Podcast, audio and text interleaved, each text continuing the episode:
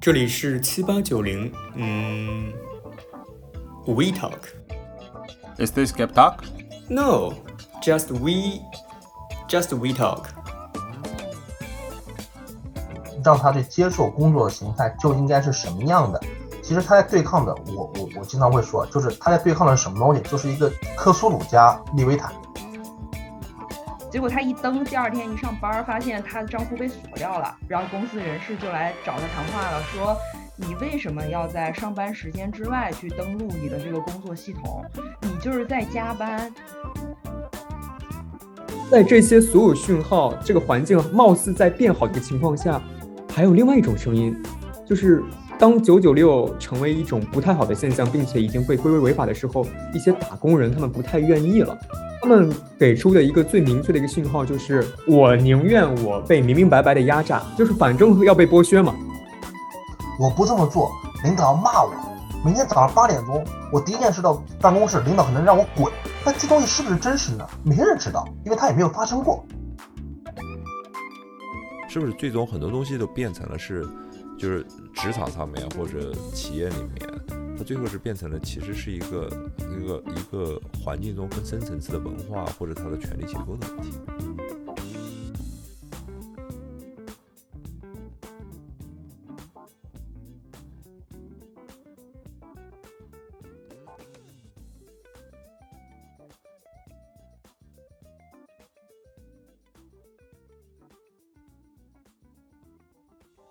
欢迎大家收听七八九零，我是零零后的小苏。我是九零后的 Stan，我是八零后的小宋，我是七零后的吴哥，作为年轻人的话，其实现在最早一批零零后，他们即将走进社会，进入不同的工作岗位。他们在现今谈及工作时，最先触及到的一个概念便是“九九六”。九九六这个概念，其实它更早是一九年的时候一篇报道提出的。我想先问一个问题，因为我作为一个年轻人，我并不知道九九六这个现象在之前是否存在呢？你最早听到九九六是什么时候？你有这个概念？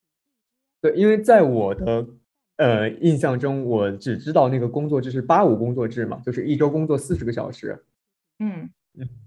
我了解接触九九六，其实说实话，还是由于就是这个词汇本身的一个传播，我才知道了哦，原来九九六的这个现象是存在的。一开始我知道我接触到九九六的时候，我并不知道它是什么意思，后来才知道它是每天工作，呃，每天呃工作就是从早早上九点到晚上九点，然后一周工作六天。嗯，在这个词汇它本身兴起之前，九九六的现象普遍存在吗？还是说它只是部分存在？我想听一下你们的一个看法。啊，在那个九十年代的时候啊，就是我在读大学的时候，这个是不存在的，肯定是不存在的。但我我现在试图在想，就是我们五天的工作日是从什么时候开始的？呃，我感觉好像应该是在在九十年代的时候，在九十年代初，我感觉是。对对，在九十年代初就是，然后的话，在那个时候，这肯定不存在有九九六的那个原因有如下了。第一的话，国营企业里面没没有这个，肯定没有这个说法，然后大部分都在国营企业工作嘛。呃，我感觉是从就是呃市场化了之后，外资企业，然后还有呃民营企业里面，就是比较市场化的民营企业，竞争压力比较大的之后，呃，应该是没有明确的说是九九六，但是很明确的，你能感觉到，因为压力的原因，就是工作时间是很不确定的，就是整个感觉，嗯，工作和生活的界限是比较低的嘛，你就会因为工作的原原因工就加班啊、超时啊，这是很存在的。因为我是我我本人是做做高科技啊、软件这方面的，可能在我们的行业是比较差一些，所以感觉从两千年之后，嗯。零八零九就是那种大厂的概念比较多之后的话，你听说这种九九六九九六的概念应该很早就会出现了。我我觉得这可可能在就是一些特殊的行业里面，曾经在一段时间至少有十年以上就是一个常态吧。就是从九十年代我成长的环境来说的话，首先当年九十年代的中国，呃，以大城市为主吧，主要是以公有化经济为主，嗯那么就是国营或者说是事业单位，呃嗯，或者说政府。那么这些呃企业里面呢，基本上工作形态以以我的认识的话，身边的一些叔叔阿姨或者是就长辈们基本上是这么几种方式，一个是朝九晚五，或者是朝八晚五，那么就是这个坐办公室，我们就说讲，那么它是有固定的上班时间，一般呢是五天工作日。还有一种呢是这个企呃工厂里的，那么呢就是这个呃呃就是比如说三班倒，那么就是我们说的这种 shift，对吧？那么它是有固定的上班时间，那么可能上班时间是由它这个班次所决定的，那么有夜班啊，有白班，那么这个是比较常见的。再有一个呢就是特种行业，其实特种行业的话，比如说家里面有人在这个酒店业。那么这个工作日的话，就是非常的，呃，随意性很大的。比如说有些特殊情况的话，你随时是要去呃解决的，因为你想像这个，比如说招待外宾啊，或者说这个酒店业啊，那么其实是二十四小时营业的嘛，对吧？它从来不歇业的。那么也就是说，它随时会出现一些问题。如果你在某些岗位，比如说做保卫工作的，比如说做管理工作的，医生、警察哈，就是一直要那个随叫随到。没错，那就是根据这个需求了。那当然，他们也有正常的工作时间。那么根据需求，你随时上班都可能啊。那这是这是一种。呃，我印象中最早的这个加班啊，我们以前不说九九六，最早就是有加班这个概念。这什么概念呢？我印象中呢，在我们江苏那边呢，就是外企。我小时候就无数次听说，呃，谁谁谁家里面的哥哥在日本人的公司上班，我天天加班啊。在韩国人的公司上班，天天加班，或者说在苏州那边的台企，那时候很很很多，对吧？那么他们工作就很紧张啊，经常要加班。听说是这些东西，然后再之后呢，就是我觉得是零呃奥运以后，零八年以后，甚至到一零年再往后的话，比较多的就是互联网大厂导致了有九九六这个概念诞生。就之前有，之前有加班，但是没人说九九六这个事儿，嗯。其实实际上的话，也就是九九六，但是有这个 term 的话，这个名词的话，应该是互联网大厂带起来。到现在的九九六这个事情的话，我总是觉得是从奥运之后开始成为一个社会上讨论比较多的话题。小宋，你在德国那边的反响好吗？我在德企工作过，然后还在那种机构里面工作过，就是这些，就我个人的。我也不知道，就是说所有德企或所有机构，但是这两个都是非常准时的，呃，朝八晚五，朝九晚六，这样就是每天八个小时，就是比较，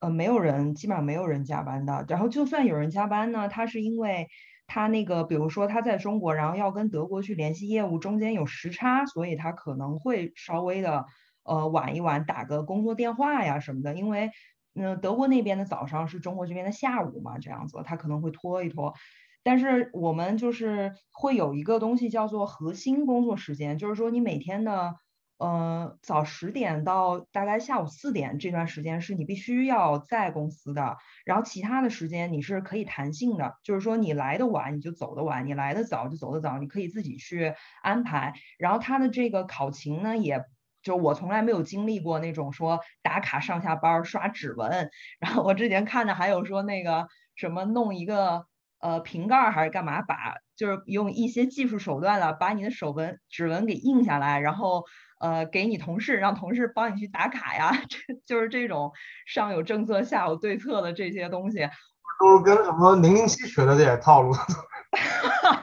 这些东西我都没有经历过。我们那时候就是是在每个人不都有工作邮件嘛，然后你每天就是。Log in 到你的邮件上去，你的一天的工作就开始计时了。然后等你就是下班的时候，你就 log out，然后这中间的时间就自动是存在人力的后台的。然后他每个月就会通过这个对你进行，就看你工工时够不够啊什么的。而且其实你也不需要就是说一天死的八个小时，你今天六个小时，明天十个小时也是可以的。但是就是我在的是。就是中国的德企，它就操作还是有一些可操作空间。但是你在德国的话，他们规定就是非常非常严格。他们这系统，就比如说，嗯，像我先生他第一次他入职的时候，就公司不是给他配一个电脑，然后你一登录这个电脑的这个系统，公司就知道好像说你现在在办公了。结果他就说我在家吧，我准备准备工作的内容，我先看看邮件，我先看看这些东西，对吧？结果他一登，第二天一上班，发现他的账户被锁掉了，然后公司人事就来找他谈话了，说你为什么要在上班时间之外去登录你的这个工作系统？你就是在加班，就是系统它会默认你在加班，虽然他什么也没有干，他没有真的在工作，他只是在上面随便看看，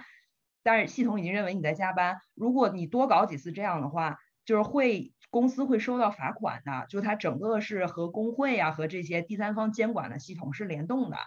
哇，那他们还是后台对他们有。整个一套的系统来让这个员工是没有办法加那么多的班，而且就是说你今天可能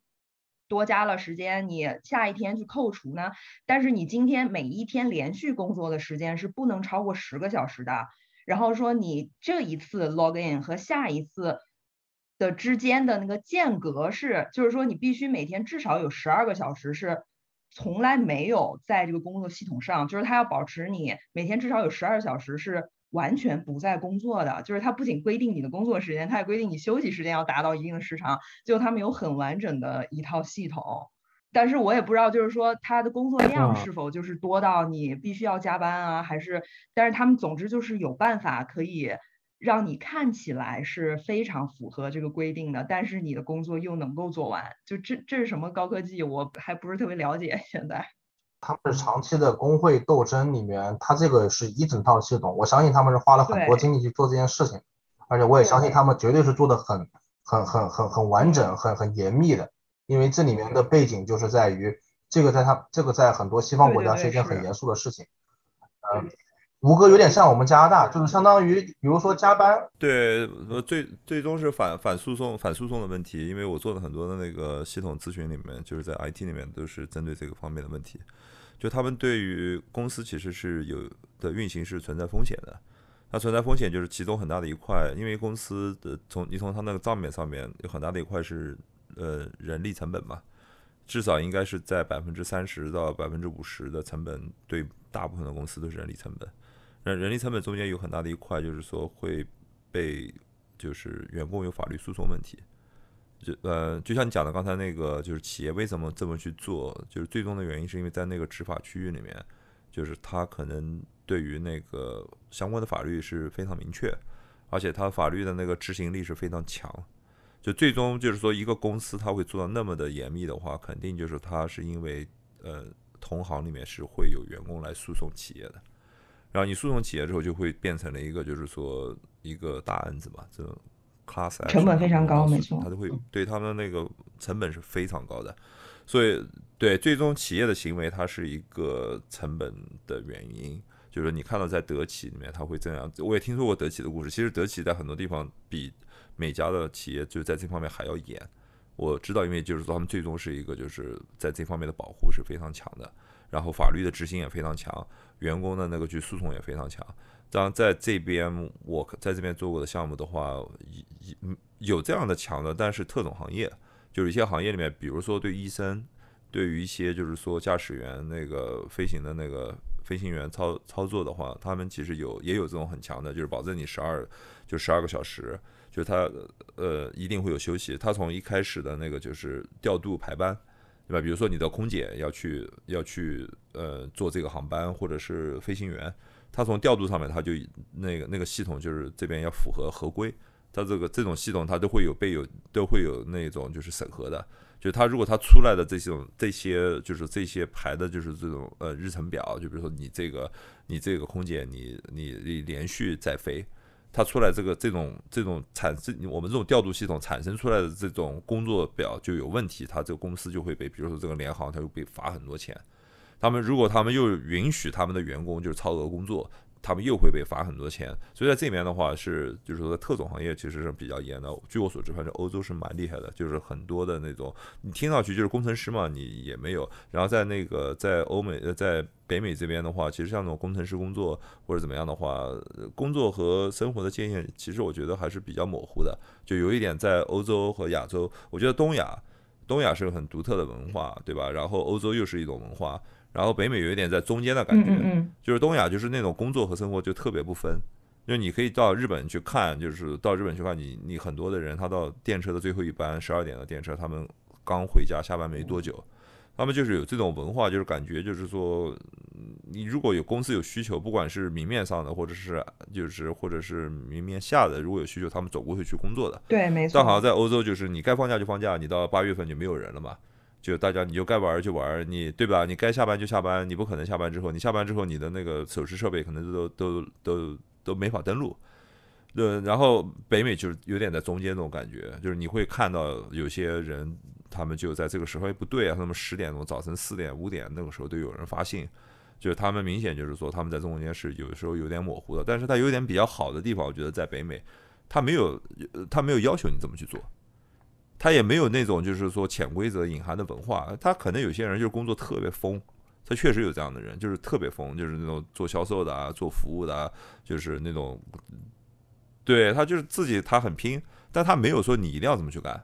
他也没有这种就是说潜在的，就是说，OK，你不这样做，别人都这么去做也没有，这就是他自己的个人行为，他他愿意怎么去折腾倒腾他自己，那是他的事儿，你别人别人没觉得压力，你没觉得就是说你有这个压力，可能我见到过的这大部分的情况是这样的，就是说，所以像九九六这种情况，可能是东亚的一个比较独特的一个文化。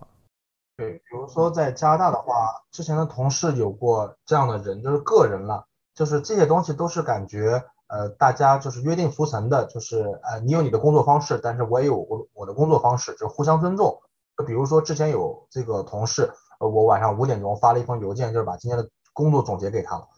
他就连夜搞，搞到夜里面十二点全搞完了，他回了一封邮件给我，把那个结果给我了，但是他不会期望我给他任何的回应。我他的期望就是我是明天早上八点半上班以后再开始处理这件事情，那只不过方式是我当天就得搞，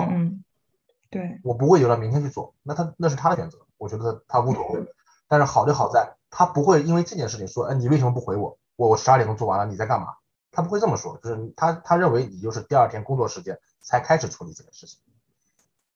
我讲到这个主题，我倒是我倒是倒是有点想问一下小苏啊，就是从你们。你们的角度就是零零后的角度来看啊，就是你们怎么看待工作？就是说，当你们开始离开学校走入社会的时候，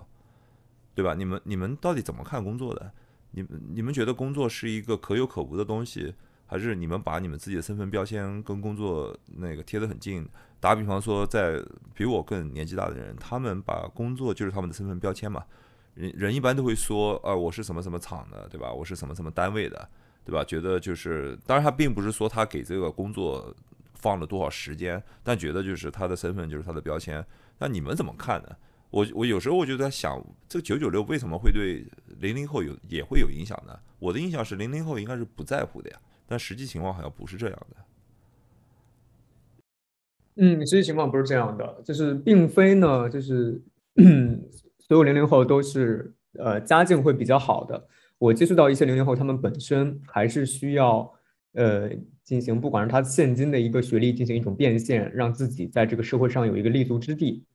嗯，但是我们现在，呃，年轻最新的年轻这一代群体呢，他们现在有一个现象，就他们不太愿意进私企、进企业了，相反，他们想要去进，就是有编制的公务员体系。呃，有一个数据，就是二一年，就是今年的。北京大学的选调生突破了八百人，然后呢，也有一些新闻，就是说一些金融硕士，他完全可以在外资投行去谋求一个非常好的一个职业，但是他放弃了那份工作，选嗯选择了当一个公务员。我觉得这个东西也是一个比较值得关注的一个点，就好像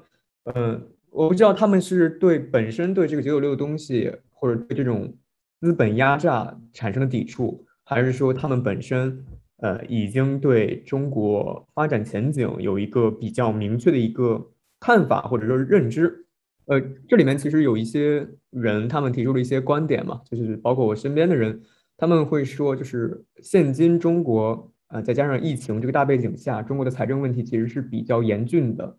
导致呃前段时间其实公务员也发生了一些降呃降薪取消绩效的一些东西，但并没有成为他们选择公务员这条路的一个选择。嗯，相反他们会认为，在这个相较而言不算那么动荡，但是的确也就是波动蛮大的一个社会，呃，他们走进社会的方式选择公务员其实是一个比较稳妥保险的一个策略，因为他们不谋求赚大钱，大多数人来说，因为。他们每一个人的家庭，呃，不管是他们的资产储备量，其实已经达到了一个非常不错的一个情况下，他们走进社会更多会选择一个是公务员，而非是进入一个一些私企。那公务员其实就嗯，就是加班的现象肯定会存在，但是九九六的现象应该会比现金私企好一些。我发现啊，这现在的零零后啊，跟我们九零后有一个很大的差别，你知道吗？就是我们的九零后当年主流谈什么，就是谈及工作的时候，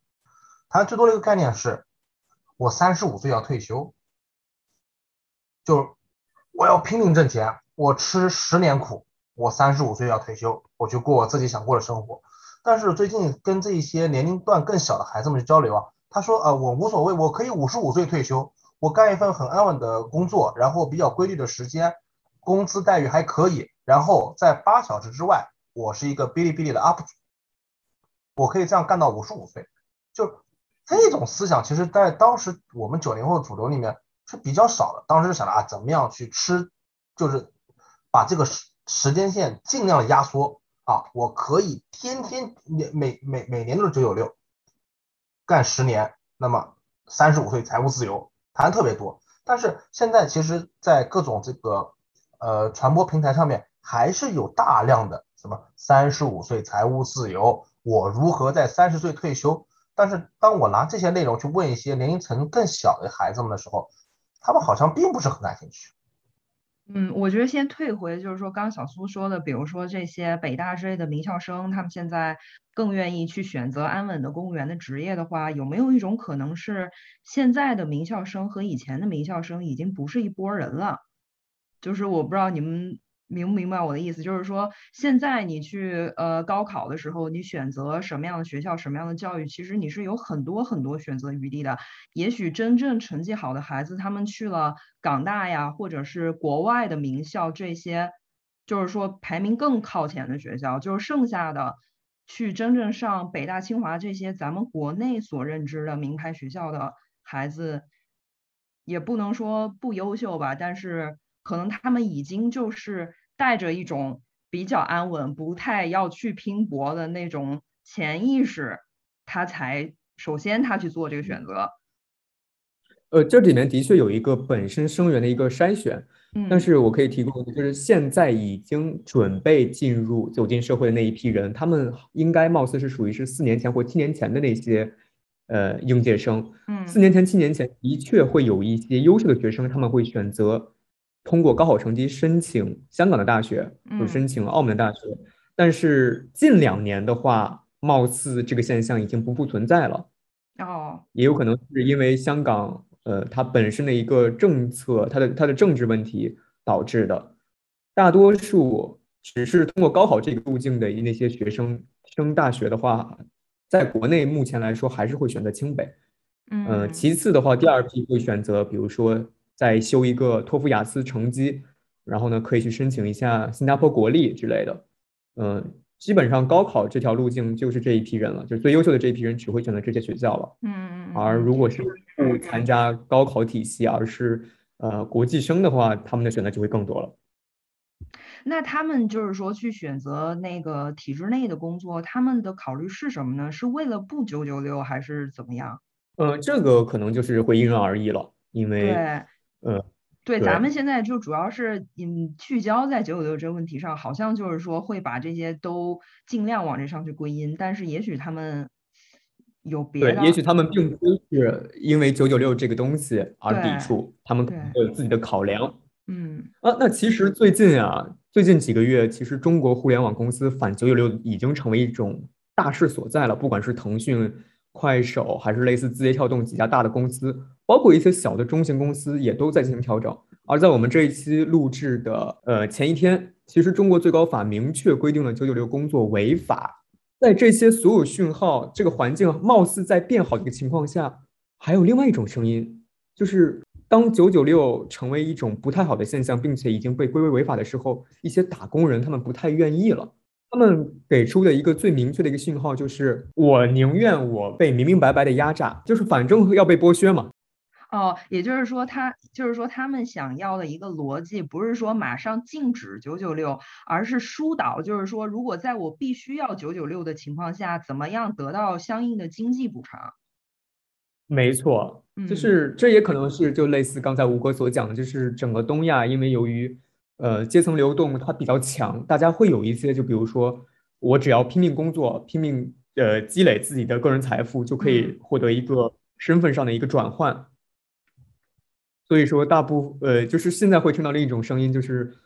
我我不反对九九六，只要我能够赚更多的钱，我嗯情愿加班，我情愿就是每天做很多工作。这个现象你们怎么看呀？我觉得吧，首先就是九九六永远不是最恐怖的事情。在中国，我因为我没有在国内工作过，呃，没有正式工作过吧，就是实习也不算。那么我每次回国时候跟朋友在一起聚会什么之类的，呃，所见证到的最恐怖的关于工作制度的方面叫二十四小时无休工作。就是什么意思？就是它是间歇性工作，比如，这就是一个非常现实的一个 case。我跟我朋友吃饭，吃到晚上十一点钟，领导在微信群里面发了一个信息，把什么什么表格汇总一下。那么我朋友在手机上面蹲在这个，呃，这个包厢外面蹲了半个小时，操作完了以后，把这个文件通过手机发送给了领导。那请问这个算工作吗？这个肯定算工作，如果是在德国的话，没错你觉得这个在中国算工作吗？嗯没有没有加班啊，晚上六点半大家办公室关灯了，都走光了，没有加班。你不在公司啊，你在你你你你你在酒店啊，你在包厢外面啊，你没有在上班啊。我也没有说一定让你现在工作啊。当一个群里面十五个同事，十个人全部都交在半个小时之内交了表以后，你觉得你在酒桌上的我的朋友，他心里怎么想？他有没有这个就是气度去把这件事情压到明天早上八点钟去处理？他是肯定不行。对他肯定不行，这就是我想到了我的朋友们关于这个疫情期间在家工作的抱怨。就是之前大家都觉得哇，在家工作好棒啊！我早上开会的时候，我把笔记本搬到床头，我开着听，我躺在床上听会就行了。虽然是有这种好处存在，但是也造成了一个问题。就比如说以前，如果到了下午五点多，就是快要下班的时候，别人给你发一个会议邀请，你直接可以拒绝，因为你马上就要离开公司下下班了，别人也不会说你什么。但是你在家，别人就会觉得你拖一点又怎么了？反正你就在家，你就在你的电脑旁，你又不用去什么地方，这个工作时间就变得非常的模糊，其实等于是你额外工作了一些时间。还有一种说法是在于，比如说啊，就是大城市啊，上海、北京、深圳啊，甚至是南京了，这个五点钟下班，对吧？四点半给你发一个会议邀请，那么这个会议的话大概是一个小时，原来的话可能五点钟你就下班了，那么只有半个小时时间，时间不够了。那么另外一些不知道是哪些人，可能是领导，甚至可能是你跟你同级别的一些员工就会说，在家工作。没有通勤时间，哎，你高速上要开一个小时的，你现在一个小时不用开了，我再用你额外的半小时开个会，怎么了？你知道吗？嗯，就这种话就是非常的对对对。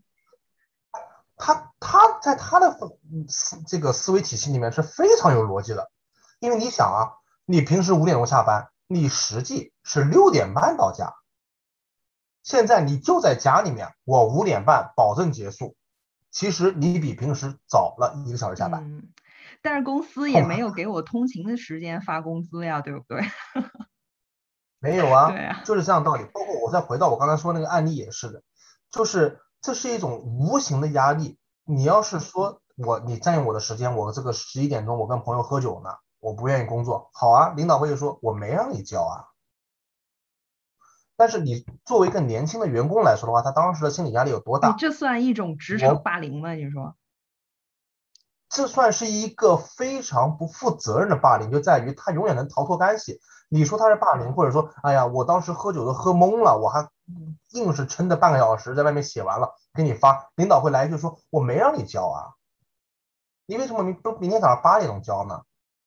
但是试想一下，就以年轻人在对方的信息完全不对等的情况下，你因为你不知道领导怎么想，领导什么意思，全群里面有十六个人，一个领导，十五个同事。十四个人全交了，只有你一个人是明天早上八点钟处理的。你觉得一下，作为一个年轻人，他当时心里面是什么什么想法？我觉得就是极端的恐惧，我这么做就要被挨批了，所以我必须现在做。所以这就像是一个博弈一样，你知道吗？就相当于如果十四个人全部都是串通好的，我们全部明天早上八点钟处理，好，反而没事儿，可能法不责众嘛，对吧？这是一个非常不了解对方在想什么的博弈，导致每个人都争先恐后的去交这个表格，最后的结果是晚上十一点开始，整个部门人加班。我我观察到一个很有意思的现象，就是说，同样一个人，可以是中国人，他在一个东亚环境下，可以在中国大陆，同样一个人，他到不同的地点去工作，他可以在美西、美东，甚至在欧洲，他的行为会发生变化的。不管他是处于一个就是说被领导的状态，还是领导别人的状态，这个现象非常有意思。就就是我们用刚才那呃 Stan 说的那个那个案例来说的话。他作为领导，他如果现在到了美西去了，他不会做这个事情，他不会去在就是说朋友圈里面或者是在即时通讯里面去发这个邀请。然后同样的一个被领导的人，就是你的那个 stand 的那个朋友，他到如果他在美西的时候，同样一个他在南京怎么处理这个事情，他在上海怎么处理，在深圳他在那个加州怎么处理，他在那个德国怎么处理，他会选择不同的方法。我觉得这个现象是非常有意思，他很快的就知道你同样的是一个人嘛，他有同样的那个职业背景，他有同样几乎相同的那个训练，他为什么会在不同的地方有不同的选择？哦，他在善用规则。嗯，对对，就是说这些工作方法，他们存不存在优劣，还是说只是不同的工作方法而已？是不是最终很多东西都变成了是，就是职场上面或者企业里面，它最后是变成了其实是一个。一个一个环境中更深层次的文化或者它的权力结构的问题，他他他不是不知道，他不是不知道什么是更加有效率的，对吧？我们可以讨论很多，就是说，哎，首先这种九九六这种工作是有效率的嘛？就是说，那个这是一种职业的做法嘛？就是这是不是一个就是说对这个经济上是更就是更高高效的嘛？就我举个例子说，你在这边只是可能是环环境的问题。就为什么在这一个环境上面，它会集合性的？你它也有各种，对吧？就是在你就现在在在海外，海外的那个科技企业里面，就是很正常的，就有很多的那个移民嘛，有很多的外来的那个外来人，他他就是在选择在这不同的场域里面，他在这里哦，他原来在印度的时候这么做，他现在到到那个加州他又怎么去做，对不对？不是他不知道，我想说的是，不是他不知道，就是不是他不知道什么是可能更有效的，可能是。一些事情不是他可以决定的，就他必须选择。他在适应，他在适应这个当前的环境。就其实这个又让我想到刚刚 Stan 在最一开始说的，就是说，呃，之前在国企和在一些外企，就比如说像呃，大家都会觉得日企啊、台企啊这些，就是韩企是加班加的比较多的，那他们已经是在国外的一个。外企了，他都离开了日本、韩国这个社会了，但他依然这个企业保持着那样的文化。再或者再从另外一个那另外一个角度来说的话，我我一直就有一个不太就是很难很难理解到，就是从不同的那个年代的人来说的话，按理说就是新的一代的人他会有更多的想法，会会有更多的就是说反叛或者追求，对吧？会有。为什么反而我感觉他们，我很少听到有人他们去去 push back，对不对？就是说，对，比如说零零后之后的话，前面我问的那个问题有跟这个有相关嘛？就我本来以为，比如说啊七零后、八零后、九零后、零零后之后，你肯定是越小的那个，他们你会听到他们的 push back，反而他们其实嗯，我没有听到太多的那 push back 的声音，是不是？就是我们整个这文化就那么的强大，就是我们就是整个这个东亚文化下面就是这么的强大，就是。强大到就是每一个年代的人，每一个带他们自己走向慢出来工作，他们就很自然就接受了，他们不会想去 push back。呃，也不一定是他们完全接受了，相反也有可能是他们的声音并非是现今呃公共场域里面主流的一个声音，他们的声音更多是还没有聚焦在这个点上。他们毕竟最早的一批零零后，他们很有可能现在已经走进社会了。但是，呃，比较晚一些的零零后，他们现在还是属于一个上学的状态。我刚突然想到一点，就是说，到底我们所认知的，就是工作应该是怎么样的？这个认知是从何而来的？是否应该是从我们的父辈而来？就是说，它也是我们家庭教育里的一部分。那因为我们的父辈就是随着这个中国改革开放啊，还有经济发展的这个进程，所以其实就像我觉得我们四代人的父辈他们的工作形式是不一样的，所以也许我们从小耳濡目染认为的工作应该是什么样，也是不一样的。就是等到我们走入工作的时候，可能我们潜意识中会有一种对于工作是什么样的时长、什么样的紧张状态的一种期待。就像我现在我我表妹。呃，她是一个现在是高中生，但是她父母呢，她妈是一个呃律所的合伙人，工作非常非常忙，他就会呃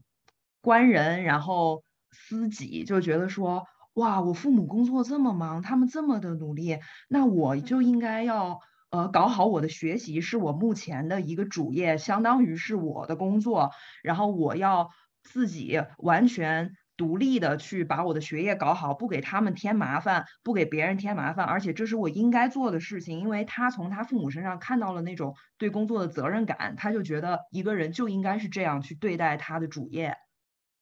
我觉得吧，就是首先，呃，当然有很多人是这样子的，比如说像你表妹一样，呃，那么就是说他在没走入社会的时候，对自己父母的工作或者工作形态有一个比较清晰的认知，或者说是有一个比较强的概念。其实更大部分的人，你并不知道父母是什么工作形态，你可能从这种很片面的去了解一下，比如说啊，就是我父母老加班，或者我父母经常出差不在，什么之类的。但是真正的是他的工作内容或者工作形态呢，可能并不一定那么了解。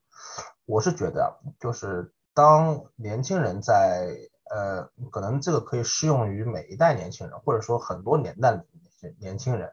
那么这一代年轻人的时候，他在面对工作的时候，啊，那么随之而来这种压力，或者说是呃让他去呃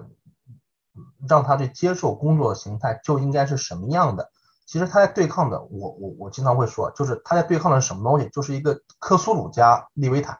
就是这这种东西他不知道，也没人说这个的缺失是什么？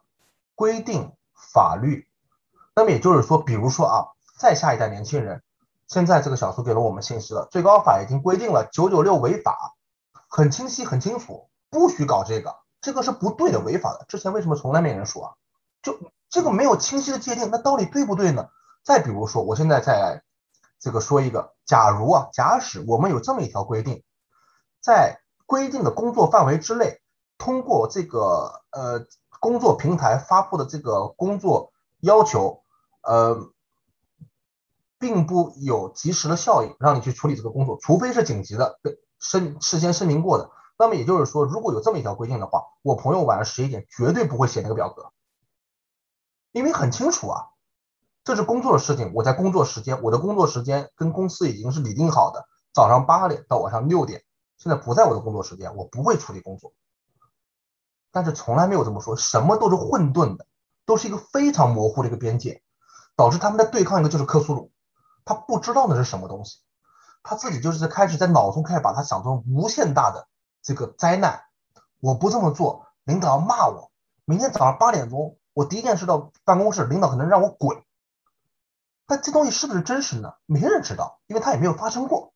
那你说现在已经规定了这个九九六违法了，他就不怕他领导骂他了吗？就是以前也没说九九六合法呀，只是没说这个东西而已。但是其实你在签的工作合同里是有你每周的工时啊，这些都是写好的。那没规定的东西，不就其实你可以不去做吗？为什么现在说了它违法了，突然一下就有了底气了？就这东西还是有很大操作的空间的呀。我没有这么乐观，我不认为就是说一一旦出台这个法规了以后，九九六就能得到很大的控制。对你知道更好一点，就是工作。我非常好奇，现在工作合同里都写什么东西？对对对，到底有没有认真在写？到底有没有认真在看？就当你在写这个条款的时候，你是不是真的是这个意思？嗯，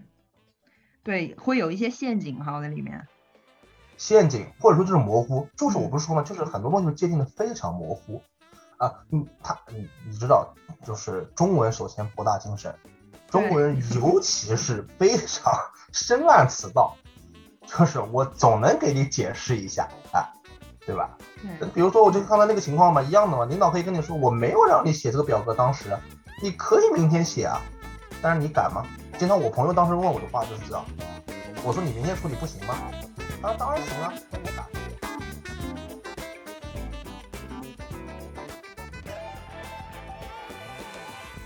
以上就是本期节目的全部内容，